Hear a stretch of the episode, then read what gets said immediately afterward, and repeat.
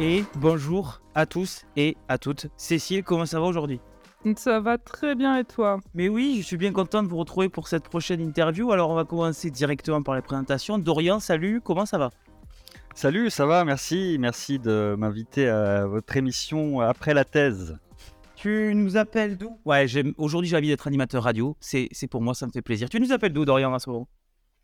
Euh, Je vous appelle de Rapide Danseur. C'est un petit village euh, ah. au Québec, à 7 heures au nord de, Montréal.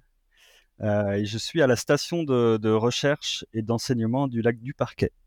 Et justement, commençons par ça. Ici, on fait un traditionnel point météo. Si jamais tu le savais pas, alors du coup, on est tous les trois encore dans des pays différents. Alors là, en plus, il n'y en a aucun des trois qui est en France. C'est encore plus rigolo. Donc, quel temps il fait chez toi? On est sur quelle température? Euh, Comment ça se passe? Euh, On est sur un 8 degrés actuellement. On était à 2 degrés ce matin. Ça augmente euh, petit à petit. Un temps ensoleillé, un peu fret, mais c'est le printemps. C'est ça. C'est les, les, les moustiques sont pas encore arrivés, mais ça ne saurait tarder. Moi qui suis du sud de la France, euh, printemps à 8 degrés, je. Ouais, c'est ça. Ici, la Lamagne, il fait combien souvent Écoute, il fait 25 degrés. Il fait encore plus chaud que chez moi. On est, sur un 20 degrés à Stockholm, euh, c'est quand même ensoleillé. Par contre, il fait soleil jusqu'à 22h, Ouais, bon. on est sur un autre délire. Ouais, voilà, c'est ça. On est sur un autre délire. Euh, du coup, on reprend avec Dorian directement. est-ce que tu peux. Bon, là, on a fait un tour rapidos pour, pour rigoler, mais est-ce que du coup, tu, tu peux te présenter à nous et aux personnes qui nous écoutent? En gros, tu viens d'où euh, globalement? Et puis voilà, on va partir sur un esprit. T'as fait quoi pour les études ou quoi jusqu'à la thèse? Ouais, euh, ben, donc euh, Dorian, je suis au postdoc au Québec actuellement, à l'Université du Québec en Abitibi-Témiscamingue, donc au Canada. Et c'est ça, je viens, de, je viens de France mais j'ai réalisé la, plupart de mes études supérieures finalement euh, au Québec. T'as fait quoi en fait? T'as fait une thèse au Québec? Euh, co-tutelle, ouais. la moitié de ma thèse au Québec, l'autre partie en, France. Euh, mais avant ça, je peux, on peut peut-être partir un peu plus ah du début. Bien sûr, oui. bon, si on revient un peu plus de dix ans en arrière, en parlant de, de, mon parcours, donc euh, moi, j'ai commencé par une euh, licence en langue étrangère appliquée. Fait que euh, j'ai fait un an de, langue étrangère et puis bon, j'étais pas certain de, de, faire ça. C'était plus par curiosité. on sait jamais trop, parfois après le, bac, vers où on veut se diriger. Et mais j'avais toujours, j'ai toujours eu, une, une, passion pour la géographie les, différents écosystèmes. Euh, donc, au bout d'un an, je me suis dit, euh, allez, euh, je vais changer, je vais m'orienter vers la géographie. Donc, je fais une licence à Nantes pendant deux ans, et puis un, un, cours, un séjour d'un an également en troisième année en Colombie, à Bogota. par la suite de ça, au bout de trois ans, donc j'obtiens ma licence de géo. Et là, à nouveau, euh, je ne sais pas trop vers quoi m'orienter, donc euh, je décide de faire une pause. Et euh, je, fais, je, fais vraiment une pause où je décide de faire un, un certificat d'aptitude professionnelle en photographie. Donc je fais un, CAP photo pendant un an. je m'intéresse plutôt à, à finalement à des, activités euh, que j'avais pas pu faire pendant mes études. Euh, je fais de la radio à ce moment-là, euh, en cadre associatif. donc on apprend à utiliser un peu la table de, de mixage, faire de l'animation, à être finalement autonome pour faire une émission de radio. Tu aurais pu nous dire ça un peu plus tôt, Dorian, parce qu'il faut savoir qu'avant qu'on commence les podcasts, on fait un petit brief des gens qui viennent. Et du coup, nous, on fait ce qu'on peut, on leur explique un peu comment ça se passait. Et là, ils nous sont en train de nous parler de tac de mixage. De... Donc, j'ai fait votre taf en mieux avant. voilà, mais... donc expliquez-moi si ça vous fait rire, mais bon. J'aurais pu vous donner plein de conseils, je ne l'ai pas fait. Voilà. Non, c'est chouette parce que euh, la radio, ça a vraiment été une belle période. Euh, puis là, ça me fait plaisir de, bah, de, refaire le même exercice finalement. Euh, parce que à la suite de, l'expérience en milieu associatif, j'ai décidé de faire un service civique. Cette fois en, bah, en radio toujours, mais j'étais en radio scolaire à La Réunion l'île de la Réunion. Donc là, l'idée, c'était de, créer des émissions de radio avec les élèves du collège, puis sur des thématiques bah, précises, mais aussi diversifiées. Là. Et il y avait un intérêt surtout pédagogique. Quoi. Je travaillais avec les, avec les collégiens. Et puis à un moment donné, bon, licence en poche, je me suis dit, bon, au bout de deux ans d'arrêt, va falloir que je trouve une maîtrise. J'avais en tête de garder, de continuer mes études, quoi, mais je voulais être certain de ce que je voulais faire. Et mmh, je me suis orienté vers la, géographie toujours, mais plutôt la cartographie, la géomatique, la télédétection. Et j'ai postulé à Rennes. Donc après l'île de la Réunion, je me suis en allé à Rennes, passé deux ans là-bas, justement à apprendre les techniques de cartographie, euh, l'analyse d'images spatiales et également euh, la programmation, enfin diverses euh, compétences comme ça. Et puis à la fin de la maîtrise, on, doit faire un stage de fin d'études. Donc c'est là que, j'ai cherché un peu et je suis tombé sur un, sujet à Montpellier en écologie où l'idée c'était de, de, travailler sur les caractériser les feux à partir d'images spatiales. Donc moi, les feux, j'en avais jamais, euh, je m'y étais jamais intéressé, mais euh, j'avais des compétences en, cartographie. Je pouvais utiliser ma compétence acquise pour travailler finalement sur une thématique euh, qui m'était assez inconnue. donc c'est là que je suis allé à, Montpellier pour six mois et que j'ai commencé à m'intéresser à ce, sujet. Euh, donc euh, après ça, euh, j'ai voulu continuer en thèse et puis j'ai vraiment eu de la chance parce qu'à la fin du, stage, on m'a offert l'opportunité de, continuer en co-tutelle justement, en thèse entre l'UCAT et l'Université de Montpellier. toujours à travailler sur les, feux, sur les forêts, mais ça impliquait d'aller à l'étranger pour au moins un an et demi. mais ce qui, finalement, j'avais déjà pas mal voyagé et euh, c'est une nouvelle étape, une nouvelle découverte aussi euh, d'un nouveau pays. Donc, euh, je me suis engagé là-dedans et ça a duré trois ans et demi, de 2017 à 2021. Voilà, de la licence jusqu'à la thèse. C'est alors ça, a pris un peu de parcours. Bah, c'est sinueux finalement.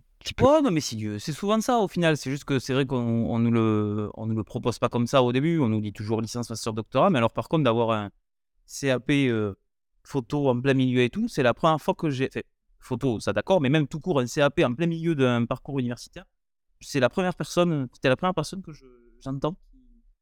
ce qui est quand même vachement chouette. moi, je trouve ça cool parce que c'est vrai qu'en général, ces CAP, c'est des, c'est des, des, c'est des parcours qu'on propose avant de s'engager en, en, cursus universitaire, qui avait une époque, comme moi, en tout cas, j'étais au lycée, qui n'était pas forcément hyper coté. Euh, bon, maintenant, je trouve qu'ils ont retrouvé un peu un blason doré, donc c'est une bonne nouvelle. Mais, euh, mais c'est vrai que oui, ça, c'est la première fois. Je sais pas pour Cécile, mais en tout cas, moi, perso, c'est la première fois. Oui, non, mais complètement. Hein. Mais euh, du coup, je me demandais, à quel âge tu as commencé le doctorat, en fait? Ah ouais, ça, ça a été une question importante. Euh, j'ai commencé à, à 27 ans. Ah oui, donc ça va. Oui, ça va. Mais quand même, à l'époque, euh, c'était une question qui me trottait dans la tête. Je me disais, ok, tu vas finir minimum à 30 ans. Euh, puis, quand on a la, vingtaine, des fois, on se dit, ok, ça fait peut-être un peu tard. Mais en tout cas, j'ai réfléchi à ça. Puis, au bout d'un moment, je me suis dit, bon, euh, c'est pas ça qui va m'arrêter là, c'est pas l'âge. Euh, bah on, sait qu'en recherche, euh, ça, prend du temps avant d'avoir un poste. Et j'ai fini finalement à 31 ans pour commencer le postdoc. Mmh. Oui, alors là, d'un point de vue âge, c'est vrai que chez nous, ça peut paraître pas le plus tôt possible, 27. Mais alors, avec la petite expérience que j'ai à l'Interagé, je, je, pense que c'est si le double confirme. 27, c'est moyenne. Hein, c'est pas, ça Rennes, c'est une moyenne. Euh, c'est vraiment de chez nous, on commence tôt. Mais, Mais en fait, euh c'est vraiment, c'est typiquement français, en fait, de, de, commencer tôt et de terminer le plus tôt possible. Parce que je pense, corrige-moi si j'ai tort, euh, mais au Canada, c'est pareil. Il y en a plein, en fait, qui finissent à cet âge-là et qui commencent à cet âge-là. Ouais, je dirais qu'il y en a même beaucoup qui commencent tard un, un PhD. parfois à 40 ans, ou qui vont décider d'avoir une expérience professionnelle, puis de se lancer à un moment de leur vie dans, dans la recherche, finalement. Euh, moi, j'en croise pas mal qui, qui, justement ont déjà beaucoup d'expériences professionnelles, que ce soit, enfin, qui peuvent être vraiment variées par rapport à, à, leur sujet de thèse, mais qui peuvent avoir 40 ou même 50 ans. Ouais, mais, ça. Mais je regrette pas du tout d'avoir patienté avant, avant de commencer la thèse parce que justement, j'ai pu aller explorer d'autres d'autres intérêts que j'avais pas forcément en lien avec la recherche, mais ça permet aussi de, mûrir. De... Et puis, j'ai commencé la thèse finalement avec, en étant satisfait de, mes expériences passées et sans avoir à me dire ah, ok, j'aurais, j'aurais, j'aimerais bien faire ça après la thèse, euh, ça aussi. Là, j'avais déjà euh, quand même quelques expériences à droite à gauche et je pouvais commencer de manière assez sereine euh, mes, trois ans, trois ans et demi de, thèse. Est-ce que tes expériences, du coup, en...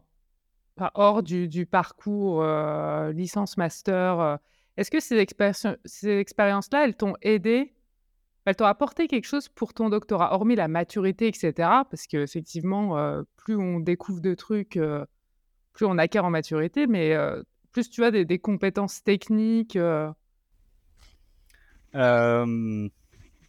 Bah surtout, je pense, la, la prise d'initiative et l'autonomie. Parce que c'est deux choses, deux choses qui sont vraiment importantes en doctorat. Euh, d'être autonome dans ses, dans ses travaux, dans ses recherches, aller chercher soi-même euh, l'information. Euh, je pense que c'est ce qui m'a le, plus enrichi finalement pour le, pour le doc. Parce que là, juste pour finir sur la partie doc, là, avant de passer à la suite, tu l'as fait donc en co-tutelle entre Montpellier et le Québec, une université qui est au Québec. Oui. Et le rythme de, en termes de, le rythme de croisière, en termes de, de de déplacement géographique. On est sur du 50-50 où il y avait une université qui gérait euh, le plus gros en termes de temps euh, On était sur du 50-50 quand même à peu près. Mais euh, une anecdote, c'est que j'étais inscrit à l'UCAT au Québec, mais pendant ma thèse, j'ai dû mettre les pieds qu'une à deux fois à l'UCAT. Pourquoi? Parce que j'étais hébergé dans un laboratoire à Québec, au Service canadien des forêts. Ce qui fait que ça fait 16 heures de route euh, entre euh, Québec puis, euh, et puis l'Université du Québec en Québec, c'est la ville, du coup? Oui, la ville de Québec. Ok, d'accord, parce que moi j'avais un doute. Je... Vous, vous êtes allé au Canada et au Québec. Moi, j'y suis allé quand j'avais 17 ans en touriste. Donc, d'autres lacunes. Ok, donc quand tu dis à Québec, c'est la ville du Québec et l'Université de Québec, c'est l'université de la région qui s'appelle Québec. du land ou. Ouais, ok. de, du, du, de la région, ouais, l'Université du Québec en Abitibi, on appelle ça. Ouais, ok. D'accord. Mais euh, donc j'ai finalement euh, peu été à l'université euh, durant mes, mes, premières années de thèse, mais j'étais dans un, laboratoire du, du, gouvernement parce que j'avais un de mes encadrants qui, qui travaillait là-bas. Et ensuite, la deuxième partie, je l'ai passée en France mais ça a vraiment été une, euh, une partie. J'étais plutôt en fin de thèse quand je suis allé en France, et puis c'était plutôt la partie euh, écriture du manuscrit de thèse, mais l'ensemble des, euh, des manipulations en laboratoire et du terrain, tout ça avait été fait. Donc ça a été deux expériences quand même assez différentes, où au Québec on a été plus sur le terrain et le laboratoire, et puis en France plutôt sur la rédaction et l'écriture. Est-ce que, d'un point de vue perso, tu l'as bien vécu, ce changement, euh, c'est un peu ces, allers-retours euh, pendant ton doctorat? C'est sûr que, bon, on, fait des concessions, là, on prend beaucoup sur soi, on est éloigné de sa, famille, mais ça, a pu être assez compliqué parfois, mais j'étais, euh, j'ai fait finalement tout ce parcours avec ma, ma, conjointe qui était très, très conciliante, puis compréhensive euh, avec un soutien permanent. Mais en fait, ça a été un choix aussi qu'on a fait à deux. Là, je voulais pas me lancer là-dedans sans qu'elle soit, euh, bah, soit contre. Euh, ça a été quand même un choix qui a été fait tous les deux parce qu'elle, elle se, elle se, elle a décidé de m'accompagner également. Donc j'étais quand même avec avec ma conjointe sur place Et ma famille a pu me voir, a, pu venir me voir sur place aussi. Bon, je l'ai quand même bien vécu parce que justement l'expérience passée dont on parlait tout à l'heure, où j'avais été bah, j'avais voyagé un peu sur des longues périodes dans le passé, bah, ça a aidé finalement dans, cette étape-là. Alors que j'aurais peut-être enchaîné mes études et puis tout d'un coup passé un à deux ans à l'étranger, là le cap aurait peut-être été plus difficile. Oui, c'est sûr. Et du coup, il se passe quoi après? Là, un soir, tu as fait un postdoc, c'est ça que tu as dit C'est ça, alors en 2021, je soutiens ma thèse et là, ce qui est marrant, c'est que mon directeur, euh, la veille de ma soutenance, il me propose un postdoc. Alors euh, moi, la première chose que je lui dis, oh, ok, on va attendre demain. c'est la France ou le Canada qui te propose ça? Euh, Mon directeur en France. Ok. Ouais. Mais pour aller faire un postdoc au Canada. Ah, d'accord. Donc la soutenance se passe, j'y réfléchis quelques, quelques temps. Et en fait, la veille de ma soutenance, euh, il y a eu un accord qui a été signé euh, pour, un, pour le laboratoire international de recherche sur les forêts froides. Donc le 8 juin et le 9 juin, euh, je passais ma, soutenance, puis finalement on avait les fonds pour ouvrir un poste de postdoc. Mais l'engagement, c'était que, je devais passer une partie de mon temps à la FERD, la station de recherche d'enseignement du, lac du Parquet, qui est une station. bah, on, est en forêt, en nature et à, éloigner un peu de tout. Quoi. Donc là.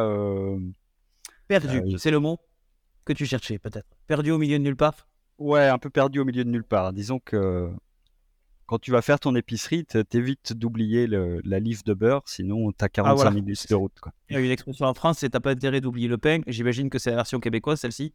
C'est ça. ça. Et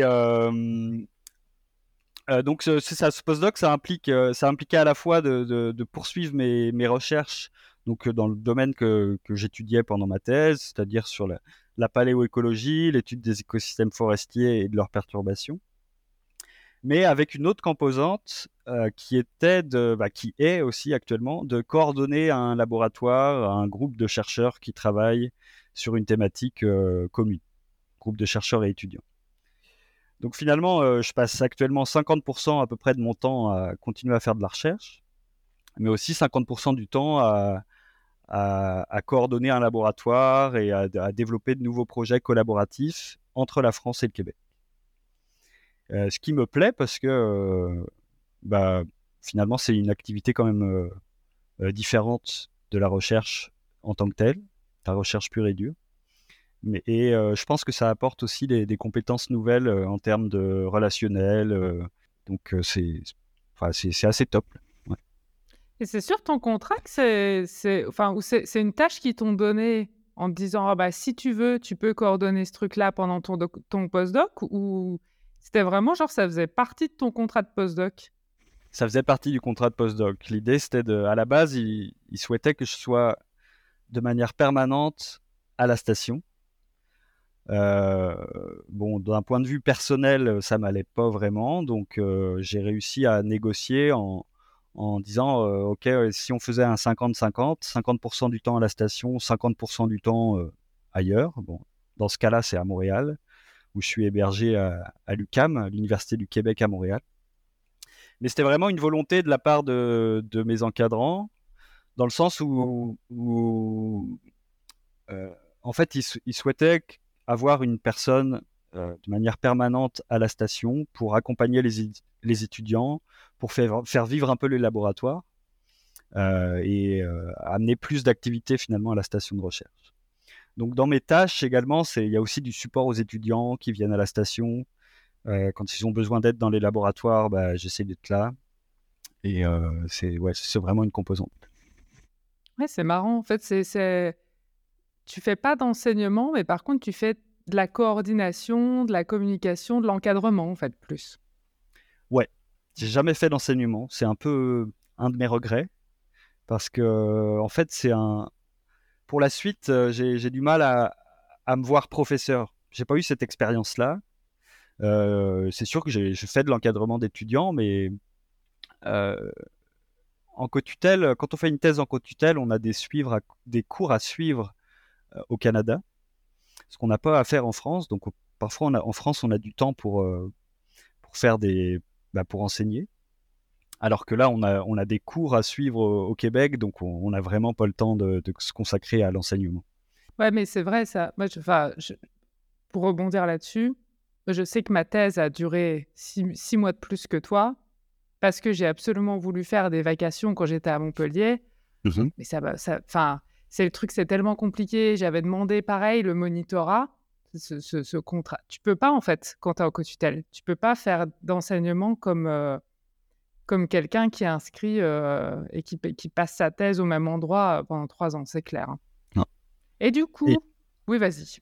Euh, non, j'allais dire que une autre chose qui peut être difficile quand on fait un postdoc en un doc en co-tutelle, c'est le fait que bon, à la fin de ma thèse, euh, j'ai galéré un peu parce que on arrive à la fin du financement au bout de trois ans, puis là on te dit OK, il va falloir que tu rentres ton manuscrit. Et euh, le problème, c'est les problèmes de fond. Euh, moi, je, je, je me voyais pas finir en, dans les quatre mois restants. Il me fallait encore un peu plus de temps.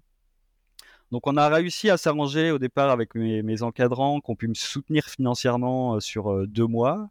Donc déjà, ça m'a ça m'a libéré un peu mais j'ai vraiment passé la fin de ma thèse après euh, avec un job à côté. Je travaillais à l'IGN.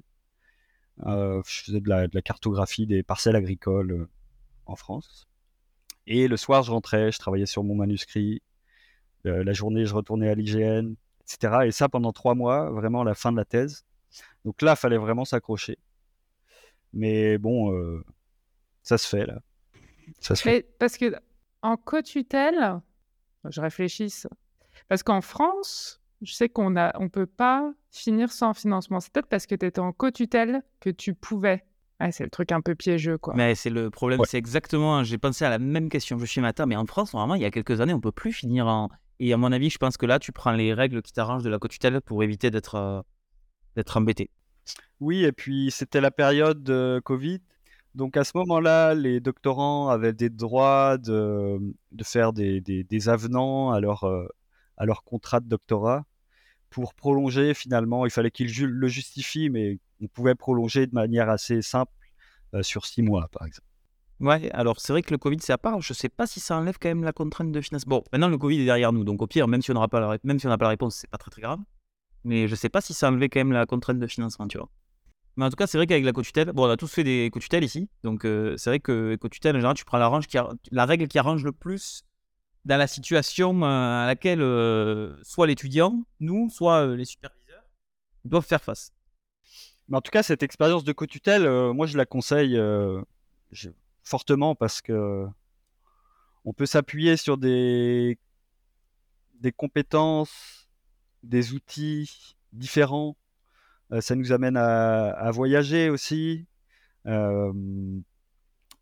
Et puis, euh, bon, là, le fait, c'est ça, d'être accueilli dans deux laboratoires différents, on peut voir comment ça fonctionne. Euh, on peut, on peut faire appel à. on a deux fois plus de, contacts aussi, finalement. Donc, c'est, c'est vraiment enrichissant, je pense. je le conseille aux, doctorants. Mmh et donc, tu disais que tu aimais bien ce côté un peu coordinateur, faire de la recherche en même temps de la coordination. Qu'est-ce que tu veux faire après? Parce que là, ton contrat, il, bon, c'est pas, il y a une fin. Qu'est-ce que tu comptes faire après? Alors, euh, c'est vrai qu'il y a une fin. Là, je, je, suis à deux ans de postdoc. Le maximum, c'est cinq ans. Oh, ça va. Ah, quand même, c'est un gros. J'ai raté, c'était faux ou quoi? Ben, À quel moment t'as dit que c'était 50 ton contrat? Mais en fait, euh, euh, comme je disais, le, le, le laboratoire international sur les forêts froides, il a, été créé, le, ben, le contrat, il a été signé euh, le jour de ma soutenance à peu près là. Donc, moi, j'ai commencé juste après. Et c'est des contrats de 5 ans. donc, ils ont des financements sur 5 ans. Et bon, euh, moi, j'ai pas pas on fait un contrat tous les ans actuellement. C'est assez instable, mais euh, ça se passe plutôt bien. Donc, je sais que si je souhaite continuer, j'en ai la possibilité. Et pour le moment, euh, bon là, j'envisage euh, actuellement de, justement de continuer deux à trois ans pour bah, peut-être deux ans supplémentaires. En fait, tout ça pour dire que ça, il y, a des, y a des fonds pour un, un post-doc durant cinq ans. Et j'ai quand même le choix de, si vraiment je trouvais un poste demain, là, je pourrais quitter. Mais vraiment, ça me va pour le moment, cette concilier justement la recherche, le travail de terrain quand je suis à la station, le support aux étudiants. C'est tellement varié que c'est plaisant. Puis... Oui, tu t'ennuies pas, c'est pas, pas routinier. Non, pas du tout. En fait, j'arrive à, j'arrive à trouver mon équilibre entre être au calme pour faire de la recherche quand je suis à Montréal, surtout. Et puis, je fais plus les activités de, de laboratoire et de, le développement de nouveaux projets, les activités de terrain, l'aide aux étudiants quand je suis vraiment en forêt, mmh. en partageant les deux. Est-ce que tu veux continuer, enfin, peut-être que tu n'y as, pas pensé comme ça, mais est-ce que, est que tu penses continuer dans la recherche ou est-ce que tu dis, bah, on verra euh, Ouais, alors c'est un peu complexe cette question. Le droit de ne pas y répondre aussi, c'est pas grave. Oui. On est entre nous. T'as le droit de pas savoir. T'as le droit, de... Joker. La carte Joker, et on va mettre en place une carte Joker. Bah, je peux répondre euh, un petit peu quand même, mais bon, actuellement, euh, ce que je souhaite, c'est poursuivre en doc, en post-doc. Euh, je me laisse la. Je suis dans une période où ça me plaît, puis on a réussi avec ma conjointe à trouver cet équilibre aussi dans notre vie personnelle, parce que je suis trois semaines absent de, de, chez moi. Après, je reviens, je reviens à Montréal, mais euh, c'est des périodes assez longues euh, où on est à distance. Mais on a cet équilibre et ça marche plutôt bien. Donc actuellement, on va, on va, on va continuer comme ça. Euh, mais pour la suite, je me laisse quand même pas mal de possibilités. J'ai encore une hésitation à continuer dans, dans le domaine universitaire parce que j'ai toujours baigné là-dedans. Et je me dis que faire de la recherche en milieu, en milieu plus privé ou euh, ça pourrait être une, une, bonne, euh, une bonne option. En tout cas, j'aimerais, j'ai envie d'essayer. J'ai envie d'essayer. L'Institut des forêts, là, c'est privé? J'ai oublié l'acronyme exact, mais c'est privé ou c'est gouvernemental? C'est un truc qui est gouvernemental canadien ou qui appartient juste au Québec ou c'est quelque chose de complètement privé? C'est gouvernemental. Le service canadien des forêts, c'est gouvernemental, mais euh, ils encadrent aussi des étudiants. Donc j'avais j'avais quatre, quatre directeurs pendant ma thèse, dont un au gouvernement, et les trois autres en milieu universitaire.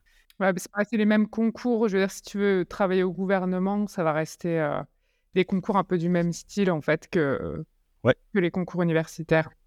Ouais, c'est ça.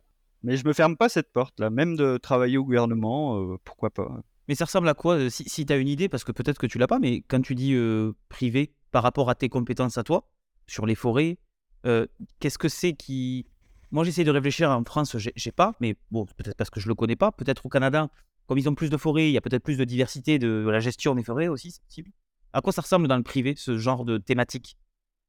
Bah, ça, bah, privé. Euh, en fait, quand je dis privé, ça peut être public aussi, mais je veux dire en dehors du milieu universitaire. Ah, ok, pardon. En dehors du milieu académique, en fait, euh, en étant enseignant-chercheur et blablabla et blablabla. Ouais. C'est ça. Parce que je vois, je vois régulièrement des postes s'ouvrir sur la être agent de conservation pour le Mont-Royal à Montréal, par exemple, ou faire des inventaires floristiques dans tel parc, national. Il y a des chercheurs qui travaillent pour les, pour les, parcs nationaux ou régionaux, mais sans être complètement appliqués dans le milieu universitaire. Donc ça reste flou, c'est toujours dur à se projeter. Euh, être instable pendant, pendant plusieurs années, on s'habitue, mais à un moment donné, on, a envie aussi de, bah, de construire autre chose. Euh. Donc là, j'y pense. Euh, et ça va être un choix sûrement difficile à faire pour la suite. À qui le dis-tu Voilà. on en a discuté déjà avec une, une invitée précédente. Il y a un moment, il y a un virage qui s'opère dans nos têtes. Ça ne veut pas dire qu'on a forcément la réponse. Hein. Mais il y a le virage qui s'opère, genre, il faut réfléchir à trouver la réponse à cette question. Ouais. Mais je trouve, en fait, ce qui me fait un peu peur, c'est c'est de lâcher le milieu universitaire et de pas pouvoir y re-rentrer. Tiens donc, Dorian. Ah, bah, Sache que tu es unique au monde. Personne ne se dit ça dans le monde entier. Tu es la seule personne qui s'est dit tiens, j'ai bien envie de quitter le milieu académique, mais j'ai peur de ne pas pouvoir y rentrer. Ah, c'est une question. Rassure, alors. Ah, ben, sois rassuré, c'est une question qui, à mon avis, est universelle entre nous et dans le monde. Ouais. Je pense qu'en vrai, c'est un sujet qui va beaucoup revenir. Euh, déjà, il, il est pas mal venu et je pense qu'il va beaucoup revenir dans nos, nos interviews, euh, dans les podcasts. Ouais. Et alors, vous pouvez les écouter pour savoir ce que les gens pensent, mais ne les écoutez pas pour vous attendre à trouver la vraie réponse. On ne l'a pas. Hein. On peut pas vous. On n'a pas la réponse à cette question. Ça a l'air de toucher plutôt les pays européens, nord-américains. Voilà. Euh, ce genre de, ce genre de questions-là. Mais ça doit probablement toucher aussi d'autres pays, d'autres continents, des pays qui sont plus. Euh, euh, qui, qui, qui, qui, misent un peu sur beaucoup de collaboration avec nos institutions, par exemple, qu'on peut avoir en Europe, etc. Et là, j'avoue que moi, je n'ai pas la réponse. Un peu le résumé de ce podcast, c'est plein de questions, peu de réponses. Mais beaucoup d'expériences à partager. Et ça, c'est le plus important. Et en parlant d'expérience, du coup, parce qu'on arrive vers la fin. Du podcast Du podcast, oui. Dorian, est-ce que tu as un conseil à donner à des jeunes chercheurs ou Oui, plein de conseils. Allez, vas-y. Ouvrez les agendas. Quelques conseils, euh, bah, bon, relatifs à mon expérience, mais euh, euh, moi, le premier conseil que je donnerais, c'est d'être, c'est d'être résilient, parce qu'on s'en prend des coups là quand on est en thèse. Il y a une fois, il y a un de mes encadrants qui m'a dit que bon, que ce soit la thèse ou le, processus, par exemple, de publication d'articles, c'est comme être sur un ring de boxe. On se prend des coups, mais il faut pas finir KO faut, faut en redonner des coups, puis à un moment donné, ça paye. Puis bon, je me suis rendu compte que c'était le cas. Il euh, faut vraiment être euh, résilient. On, est souvent soumis à la critique. Il faut être ouvert justement aux critiques. Ça, ça aide vachement à progresser. Euh, un autre conseil, ce serait de ne pas hésiter à prendre des, initiatives. Parfois, on se repose trop sur, sur les autres, je pense, mais il faut, faut, avoir une certaine confiance en soi et puis ne pas hésiter à, à, prendre des initiatives parce que c'est ça qui apporte aussi la, bah, la connaissance, la curiosité. J'ai noté aussi la, bah, la persévérance, mais ça, ça vient avec la résilience, je pense. Il faut voir aussi la thèse comme une expérience d'apprentissage parce que je vois, moi, dans mon expérience, bah, il y a beaucoup de choses que je connaissais pas avant de commencer en thèse, en termes de méthode, en termes de, compétences de certains logiciels. Donc, c'est la thèse, c'est pas, on commence pas en thèse en, ayant tout dans la tête et dans la pratique. On apprend beaucoup de choses, justement. C'est surtout une, une période où, on a le temps d'aller explorer. Donc euh, il faut le prendre. Euh, et puis euh, un autre conseil, c'est justement se trouver un sas de décompression, que ce soit le sport, la lecture, la photo, n'importe quoi. Mais dès le départ, il faut, je pense, se fixer ses limites pour éviter de trop empiéter sur sa vie perso. Même si des fois, je sais pas, un exemple, c'est l'écriture. Il y a des moments où où on a l'inspiration, on, écrit, on... puis d'autres moments où il n'y a rien qui.